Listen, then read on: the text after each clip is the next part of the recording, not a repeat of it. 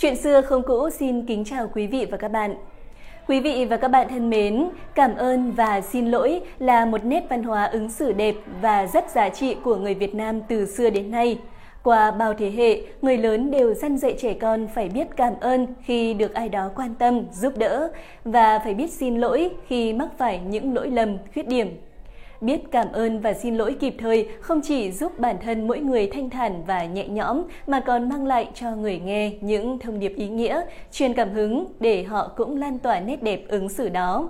Một lời xin lỗi nói ra cũng thể hiện ý thức trách nhiệm của mỗi người với cuộc sống, biết nhận trách nhiệm đối với những hậu quả mà mình gây ra. Chủ tịch Hồ Chí Minh kính yêu của dân tộc ta cũng rất đề cao nét văn hóa ứng xử này.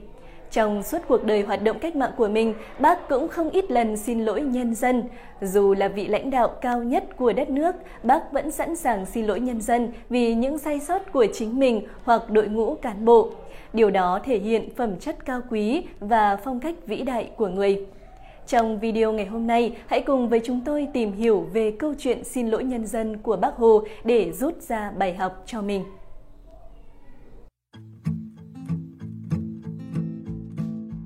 Chuyện đầu tiên, Bác Hồ xin lỗi bà Mế người Cao Lan. Đó là một luyện quân năm 1949 ở chân đèo Khế. Có lần một bà Mế người Cao Lan bắt gặp một anh bộ đội vô ý để tuột nửa bao gạo trắng xuống đường. Mế liền hót hết số gạo lẫn với đất sỏi đó vào một chiếc khăn đội đầu và mang tới nhà của chủ tịch xã. Mế yêu cầu phải đưa bọc giấy ấy cho cụ Hồ. Mế nói rằng Bộ đội mà không biết quý hạt gạo thì còn đói, mình nói sao xuể, phải để chỉ huy nó biết mới nói được cho nhiều người nghe. Chủ tịch xã đành vào khu chính phủ nhờ cảnh vệ chuyển tới tay bác. Ít lâu sau, bác tìm người dẫn mình tới nhà của chủ tịch xã. Ông hết sức cảm động và luống cuống. Bác nói vui, chủ tịch gặp chủ tịch thì có gì lạ đâu. Khi tìm hiểu cặn kẽ, bác nói, Chú đã làm được một việc tốt, kịp thời phản ánh nguyện vọng của nhân dân lên chính phủ, làm đầy tớ của nhân dân là phải chú đáo như vậy. Rồi bác cùng với chủ tịch xã tới thăm nhà bà Mế. Sau khi hỏi chuyện sức khỏe, chuyện làm ăn, bác trân trọng trả lại chiếc khăn tràm và nói rằng Cảm ơn Mế đã cho tôi biết việc làm sai của bộ đội. Bộ đội cán bộ có lỗi thì đảng cũng có lỗi, tôi cũng có lỗi. Tôi đến đây là để xin lỗi và cảm ơn Mế bà Mế hết sức cảm động và mân mê mãi trước khăn ấm tay bác Hồ. Câu chuyện tuy nhỏ nhưng mang ý nghĩa lớn, thấy được sự trân trọng của bác Hồ đối với từng người dân. Là một vị lãnh đạo cao nhất, bác vẫn chân thành cảm ơn và nói lời xin lỗi tới người dân vì bộ đội đã không quý trọng hạt gạo của nhân dân đóng góp trong kháng chiến. Bác Hồ xin lỗi vì những sai sót trong việc cải cách ruộng đất, trong thực hiện chủ trương cải cách ruộng đất ở miền Bắc giai đoạn 1953-1956, Đảng và Nhà nước ta đã không bám sát thực tế, chủ quan, nóng ruột, dẫn tới nhiều xáo trộn và oan sai. Hội nghị Trung ương 10 mở rộng của Đảng tháng 9 năm 1956 đã kiểm điểm nghiêm khắc những sai lầm trong cải cách ruộng đất.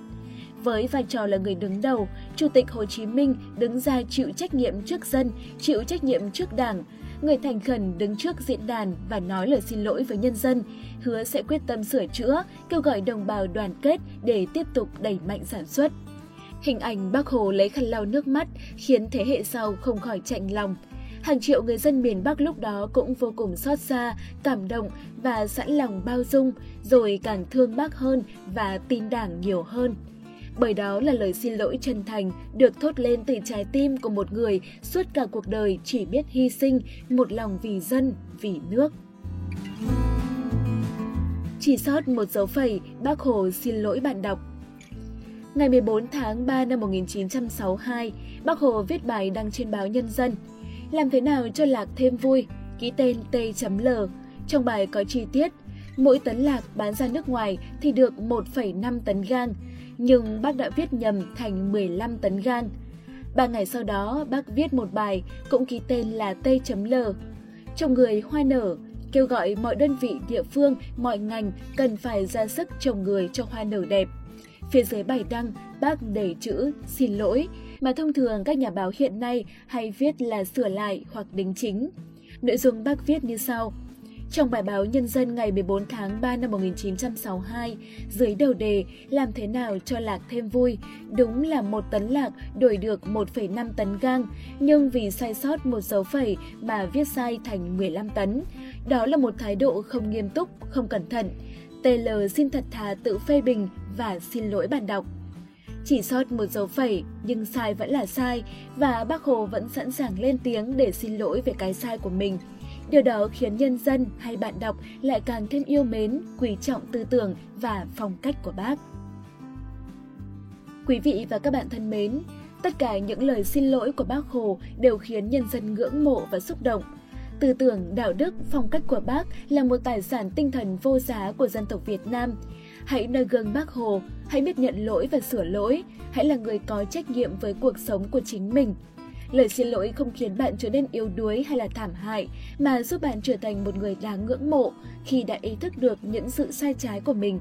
Và tất nhiên, khi bạn chân thành, người khác sẽ luôn sẵn sàng tha lỗi cho bạn. Cảm ơn quý vị và các bạn đã theo dõi video của Chuyện xưa không cũ. Nếu thấy nội dung hay và thú vị, đừng quên dành tặng kênh một lượt đăng ký, một lượt like hay share video nhé.